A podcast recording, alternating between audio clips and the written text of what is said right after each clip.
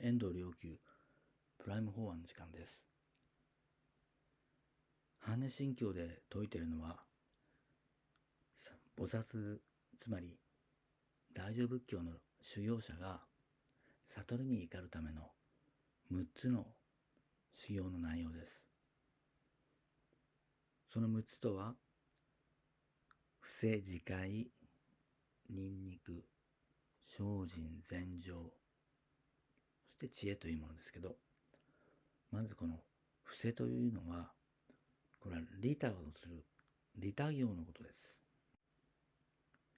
利他というのは、え人々に利益を与える。そのような行為のことです。この利他が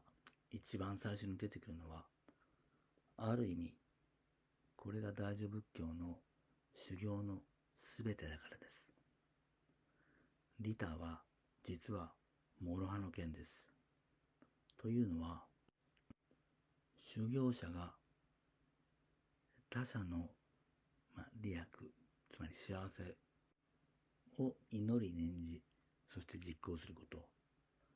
この他者の幸せを実は祈れば祈るほど、念じれば念じるほど、実は真逆の心が無意識から立ち現れてくるのです。なぜこのように真逆な心が立ち現れてくるかというと、人の心の中には、その無意識には、仏のような、菩薩様のような心もあれば、また、同時に地獄のようなネガティブな心があります。そして、ポジティブな心を前面に出そうとすればするほど、真逆の無意識な心が意識化されていくという、そのような心のメカニズムが構造としてあるのです。なぜ心はそのような構造になってるんでしょうか？我々は利他の心だけあればいいようなもので、真逆の心なんなどは意識化されずに済めばいいようなものです。しかし、これには意味があります。意味は二つあって、一つには私たちにはそのポジティブとネガティブ両方を選ぶ自由が与えられているということ。自由であるがゆえにどちらを取るかは私たちに任されている。そしてポジティブを選べば自分も人も幸せになる。けれどもネガティブを選べば自分も人も幸せでないものに向かって歩いていくことになります。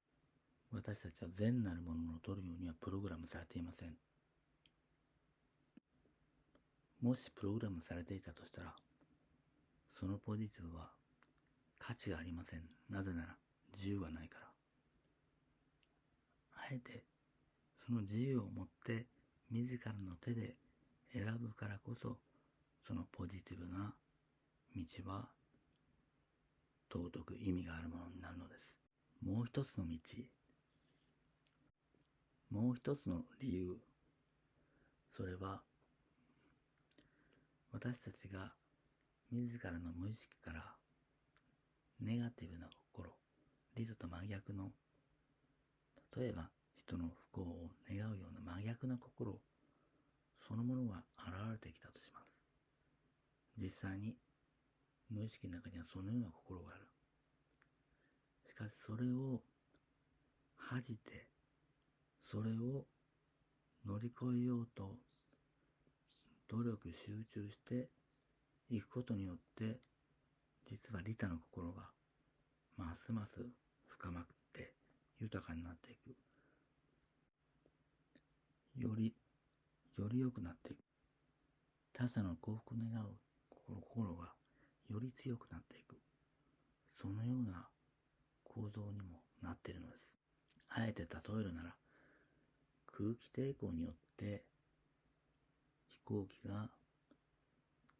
上昇していくような、そんな働きです。人間界は全てが真逆の世界によって成り立っていて、そのようなネガティブな心によって負荷がかかっている。そして、それを超えていくことによって、より利他の心が増大し、豊かになっていくという構造になっているのです。では一体なぜ、このような心理構造になっているんでしょうかそれには理由があります。宇宙というのは、あるいは宇宙大霊です。この宇宙大霊、宇宙そのもの、これは無限工場の大霊です。無限工場っていうのは、より幸せに、年々瞬間ごとにより豊かに、より美しく、より荘厳になっていく、そのような世界です。宇宙の本質は、私たちの住む人間界のように、瞬間ごとに消滅し、瞬間ごとに朽ちていく、そういった朽ちていく先に向かっていく、それが宇宙の本質ではありません。実はこれは真逆なのです。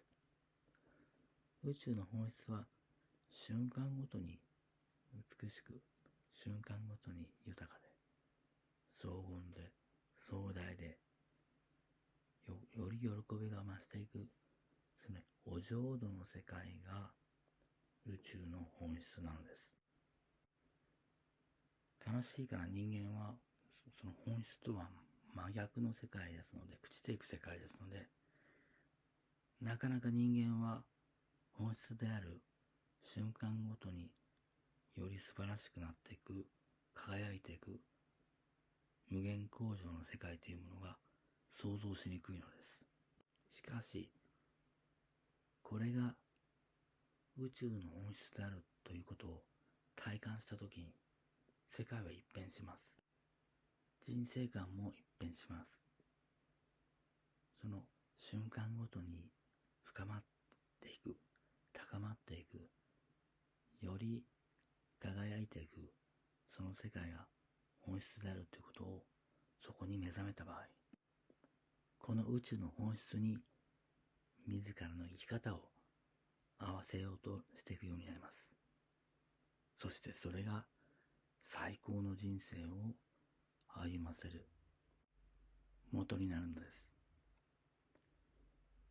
この世界の本質、存在の本質は決して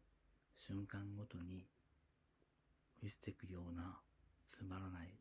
世界ではありません。仏教の言葉である空、まあ、空とか、あるいは無、そういったものは空爆とした何もない虚無のようなものをイメージするかもしれません。それは物質的世界を前提とした場合に出てくるイメージなのです。なぜなら、存在あるいは宇宙の本質はお浄土であって、無限の豊かさが、無限の喜びが、無限の幸福が、刻一刻と高まり、響き合い、浄土の歌を奏でているからです。ありがとうございました。